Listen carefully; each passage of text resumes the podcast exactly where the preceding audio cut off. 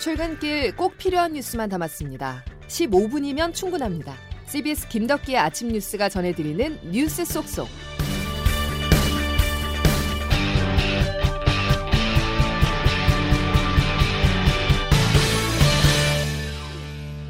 여러분 안녕하십니까? 6월 14일 김덕기 아침 뉴스입니다. 코로나19 백신 접종은 주말도 없습니다. 휴일에도 접종이 순조롭게 진행되면서 현재 국민 5명 중 1명 이상이 1차 접종을 마쳤는데요. 평일 하루 70만여 명이 접종하는 것을 비춰본다면 이번 주 안에 1차 접종 목표인 1,300만 명 플러스 알파 달성이 확실시됩니다. 앞으로 접종 속도는 지금과 같거나 더 증가할 것으로 예상되는데요. 하지만 한 가지 우려할 점이 있습니다. 방심, 실수인데요. 백신 5접종 사례가 잇따르면서 접종 신뢰도에 찬물을 끼얹고 있습니다. 정석호 기자입니다. 코로나19 백신 접종 과정에서 정해진 양을 접종하지 않는 사고가 전국 곳곳에서 이어졌습니다. 중앙사고수습본부 손영래 사회전략 반장입니다. 현재 많은 사람들에 대해서 어, 만 개가 넘는 의료기관에서 접종을 하고 있다 보니 예방접종 진행 과정에서 의료기관에서의 실수들이 다소 나타나고 있습니다. 인천 남동구의 한 병원에서는 40여 명에게 아스트라제네카 백신을 정량의 절반 정도만 접종한 것으로 나타났습니다. 1차 접종 때 적게 투여하면 이상 반응을 줄일 수 있다고 병원에서 자체적으로 판단한 겁니다. 당국은 정량의 절반 미만을 접종한 사례에 대해서는 재접종을 진행하고 이 병원에 대한 접종 위탁 계약을 해지할 계획입니다. 이와 함께 전북 부안군의 한 의료기관에서는 접종자 5명에게 얀센 백신을 정량의 5배 넘게 투여한 것으로 드러났습니다. 이 중 한 명인 30대 남성은 접종 후 40도가량의 고열을 앓다가 현재는 건강에 큰 문제는 없는 상태입니다. 방역당국은 백신 5접종 사례가 재발하지 않도록 문제점을 파악해 오늘 대책을 발표하겠다고 밝혔습니다. 한편 대구에서는 지난 10일 얀센 백신을 맞은 30대 남성이 사흘 만에 목숨을 잃어 얀센을 맞은 뒤 사망한 첫 사례가 발생했습니다. CBS 뉴스 정석호입니다. 백신 접종 속도와 함께 일상 회복도 점차 빨라지고 있습니다. 오늘부터 실외 스포츠 경기장과 공연장의 입장 인원 제한이 완화되는데요. 또 수도권 학교의 등교 일수도 늘어납니다. 조태임 기자가 완화되는 조치들 설명해 드립니다. 오늘부터 수도권 중학교의 등교 수업이 확대됩니다. 교육부가 거리두기 2단계 학교 밀집도 기준을 기존 3분의 1에서 3분의 2로 완화하면서입니다. 비수도권의 경우 80%를 상회하는 등교율을 보이고 있지만 수도권의 경우에는 중학생의 등교율은 48%로 50%에도 못 미쳤습니다. 등교 확대 조치는 중고교생의 기초학력이 역대 최저 수준으로 떨어진 데 따른 겁니다. 일상 회복을 위한 쟁걸음은 그동안 제한됐던 실외 스포츠 경기장과 공연장에서도 이뤄집니다. 거리두기 2단계 지역, 수도권의 축구장, 야구장 등 실외 스포츠 경기장에서는 기존에 허용되던 좌석수의 10%보다 3배 많은 30%까지, 비수도권 1.5단계 지역에서는 좌석수의 30%에서 50%까지 늘어나게 됩니다. 콘서트 등 대중음악 공연장에서는 실내외 구분 없이 최대 4,000명까지 입장할 수 있습니다. 다만 경기장과 공연장에서는 마스크 상시 착용과 음식 섭취 금지, 함성, 구호, 합창 등 침방울이 튀는 행위 금지 등의 방역 수칙을 준수해야 합니다. 다음 달 1일부터는 해외에서 코로나19 백신 접종을 완료한 사람은 입국 시 자가 격리가 면제됩니다. CBS 뉴스 조태임입니다. 주요 7개국 G7 정상들은 코로나에 자신감을 보였습니다. 문재인 대통령을 비롯해서 영국 코노에 모인 각국 정상들은 마스크 없이 모든 행사를 진행했는데요. 이런 자신감은 중국 견제로까지 이어졌습니다. 중국의 아킬레스건인 홍콩과 신장 문제를 거침없이 거론하면서 압박을 가했습니다. 국제부 장성주 기자입니다. 전 세계적인 코로나19 백신 접종 확산을 보여주듯 주요 7개국 G7 정상들과 문재인 대통령 등은 마스크를 쓰지 않은 채 영국에서 만났습니다. G7은 최종 공동 성명을 통해 중국이 민감하게 반응할 문제를 하나하나 꼬집으며 처음으로 압박을 공식화했습니다. 가장 먼저 지적한 것은 인권과 자유. G7은 위구르족과 이슬람 소수민족 100만 명이 구금된 것으로 알려진 신장 지역에서 자유를 보장하고 홍콩의 자치권을 인정하라고 촉구했습니다. 또 대만 해협의 평화와 안정, 양안 문제의 평화적 해결도 요구했습니다. 여기에 조 바이든 미국 대통령은 코로나19가 박쥐에서 나온 것인지 실험실에서 이뤄진 실패한 실험이었는지 여부가 확실하지 않다면서 코로나19 기원 조사를 다시 해야 한다고 강조했습니다.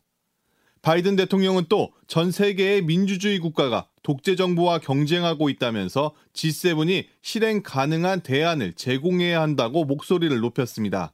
중국은 날선 반응을 보였습니다. 소수의 국가들이 전 세계의 운명을 결정하던 시대는 지났다면서 사이비 다자주의라고 맞섰습니다. 한편 일본은 G7에 우리나라와 호주, 인도, 남아프리카 공화국을 포함해 D11으로 확대하는 방안을 반대했습니다. CBS 뉴스 장성주입니다. G7 정상들은 공동 성명을 통해서 미국의 대북 외교 노력을 환영하며 북한이 대화를 재개하길 촉구한다고 밝혔습니다. 이번 공동 성명에 미국의 대북 접근에 대한 지지가 포함된 것은 북한과 실용적 외교를 하겠다는 바이든 행정부의 의지가 반영됐다는 평가입니다. 한편 문재인 대통령은 G7 정상회의를 모두 마치고 오스트리아에 도착해 2박 3일간 국빈 방문 일정을 소화할 예정입니다. 정치권 소식으로 이어가겠습니다. 가방을 메고 자전거로 출근하는 모습. 국가 의전서열 7위인 제1야당 국민의힘 이준석 대표가 국회로 출근하는 장면입니다. 취임 일주일도 지나지 않아 벌써부터 파격적인 행보라는 평가가 나오고 있는데요. 이 대표의 등장은 출근길 모습뿐 아니라 정치 지형 자체에 변화를 가져올 것이라는 전망입니다. 보도에 이준규 기자입니다. 첫 공식 행사로 전직 대통령들이 안치된 서울 현충원 대신 천안함과 연평도 사건으로 희생된 자기 또래의 순국 열사를 참배하는 국민의힘 이준석 대표. 변화를 원하는 민심에 힘입어 당선된 이 대표의 이런 신선한 행보가 정치권에 얼마나 영향을 미칠지도 큰 관심사입니다. 과거 40대 기수론, 386 세대 등 정치권 내 젊은 피 수혈이 주로 이루어졌던 진보 진영이 아니라 보수당에서 먼저 바람이 일어났다는 점은 적지 않은 파격입니다. 때문에 4.7 재보궐선거에서 2030 세대의 마음을 읽지 못해 참패했던 민주당도 30대 당대표와 함께 대선을 준비해야 하는 국민의힘도 모두 민심의 변화에 더욱 민감해질 전망입니다. 특히 현 정치권의 주류로 자리매김한 이른바 86세대에게는 상당한 부담이 되고 있습니다. 2000년 16대 총선에서 참신하게 등장했지만 최근에는 민심에 민감하게 대응하지 못하면서 오히려 후배 양성만 가로막았다는 비판을 받고 있기 때문입니다. 이 대표와 경선에서 치열하게 경합했던 나경원 전 의원도 민주당 송영길 대표도 모두 86세대 대표주자입니다. 송 대표가 조국 사태에 대해서 사과하고 부동산 투기 의혹 의원에 대해 전원 출당을 권유한 민주당은 자신들도 이미 변화에 나서고 있다며 선의의 경쟁에 자신감을 보이고 있습니다. 전문가들은 민주당은 친문 성향의 강성 당원을, 국민의힘은 이 대표의 경험 부족을 극복하는 것이 변화의 관건이 될 것이라고 내다봤습니다. CBS 뉴스 이준규입니다. 방금 들으신 것처럼 국민의힘 이준석 신임 대표의 첫 외부 일정은 대전입니다. 천안함 희생장병 묘역에 있는 국립대전현충원을 찾기 위해서인데요. 이어 이 대표의 발걸음이 호남으로 향합니다. 광주 철거 건물 붕괴 참사 희생자들을 위로할 예정으로 호남 동행 기절을 확실시하면서 야권 대선 레이스 주도권 잡기에 나섰다는 분석입니다. 송영훈 기자입니다. 이준석 대표가 국립대전현충원을 찾아 참배합니다. 정치인들은 당선 직후 일반적으로 국립서울현충원을 찾았지만 이 대표는 대전현충원을 찾아 천안함 폭침으로 숨진 순국 장병을 추모합니다. 대전현충원 참배 직후엔 건물 붕괴 사고로 인명피해가 발생한 광주를 찾아 희생자와 유가족을 위로할 예정입니다. 보수정당 대표가 취임 첫 공식 외부 일정부터 광주를 찾는 것으로 김종인 전 비상대책위원장이 추진했던 호남 동행 기조를 이어가겠다는 의지로 보입니다. 한편 이준석 대표는 국민의힘의 대선 경선이 8월 중순부터 시작된다며 당 안팎 인사들의 참여를 요구했습니다. 특히 윤석열 전 검찰총장과 국민의당 안철수 대표 등을 직접 언급하며 당에 들어올 것을 주문했습니다. 윤석열 총장, 안철수 대표, 최재형 감사원장께서 만약에 정치 참여 의사가 있으시다면 또 그분들에게 필요한 정보를 제공하는 역할을 충실히 하겠습니다. 그러면서 입당하기 전까지는 경선 과정이나 규칙에서 당내 주자들의 목소리가 주로 반영될 것이라고 압박하기도 했습니다. 한마디로 빨리 들어오라는 겁니다. 어, 그분들이 만약에 입당을 하시거나 합당을 하시기 전까지는 우리 당원들과 당내 인사들의 어, 의견이 주가 될 것이기 때문에 전당대회를 통한 파격 변신으로 자신감을 얻은 국민의힘이 본격적인 야권 대선 레이스 주도권 잡기에 나선 것으로 보입니다. CBS 뉴스 송영훈입니다. 광주 건물 붕괴 사고로 숨진 희생자에 대한 장례가 어제 이어서 오늘도 이어집니다. 경찰의 수사도 점차 확대되고 있는데요. 철거공사가 하청에 재하청된 정황을 추가로 확인했습니다. 장규석 기자가 보도합니다. 철거 중인 5층 건물이 도로를 덮쳐 9명이 숨지고 8명이 부상을 입은 붕괴 사고. 광주 학동 4구역 재개발 사업의 시공사는 현대산업개발이고 건물 철거 계약을 맺은 업체는 한솔기업입니다. 그런데 이 한솔기업은 다시 철거 작업을 광주 지역 업체인 백솔건설에 하청을 줬습니다. 재하청 금지 조항을 어긴 건데 경찰이 관련 계약서 등을 확보했습니다. 또 조합과 성면 철거 계약을 맺은 곳은 다원 ENC라는 회사인데 여기서도 백솔건설이 불법 재하청을 맡은 정황이 나왔습니다. 백솔건설은 성면 철거 면허도 없는 걸로 알려져 문제가 되고 있는데 경찰은 재개발 사업 전반에 불법 행위가 없었는지 살펴보고 있습니다. 경찰은 지금까지 시공사 현대산업개발 현장 소장과 철거업체 관계자 등 모두 7명을 업무상 과실치사상 혐의로 입건했습니다.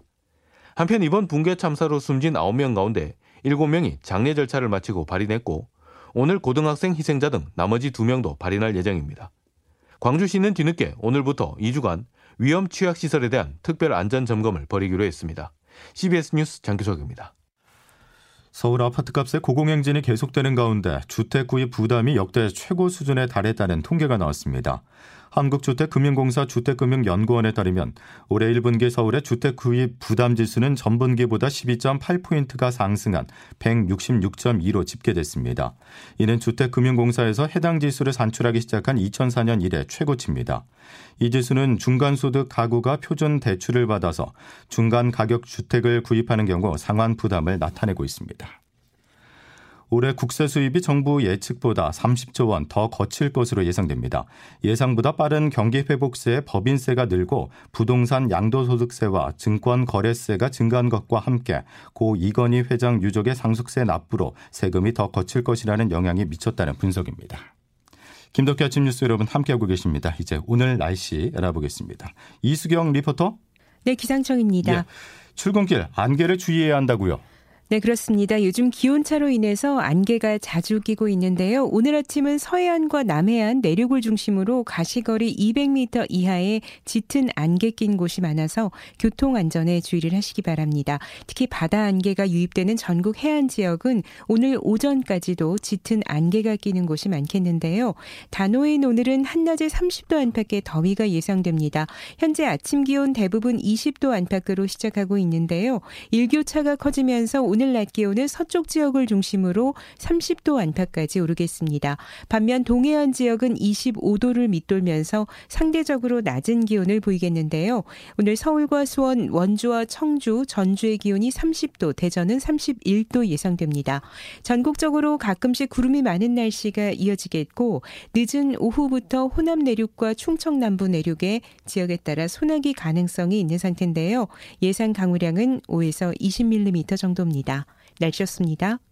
여러분 딱 3주 남았습니다. 하반기인 다음 달 7월부터 다중이용 시설의 영업 제한과 사적 모임 금지 완화를 포함해서 백신 접종자의 한해 실외 노마스크까지 앞두고 있는데요. 일상 회복에 점차 속도가 붙는 모습이죠. 그렇다고 완전한 회복은 아직 아닙니다. 방심보단 방역에 조금 더 집중하면서 방역 지침 준수해 주시죠. 월요일 김덕희 아침 뉴스는 여기까지입니다. 고맙습니다.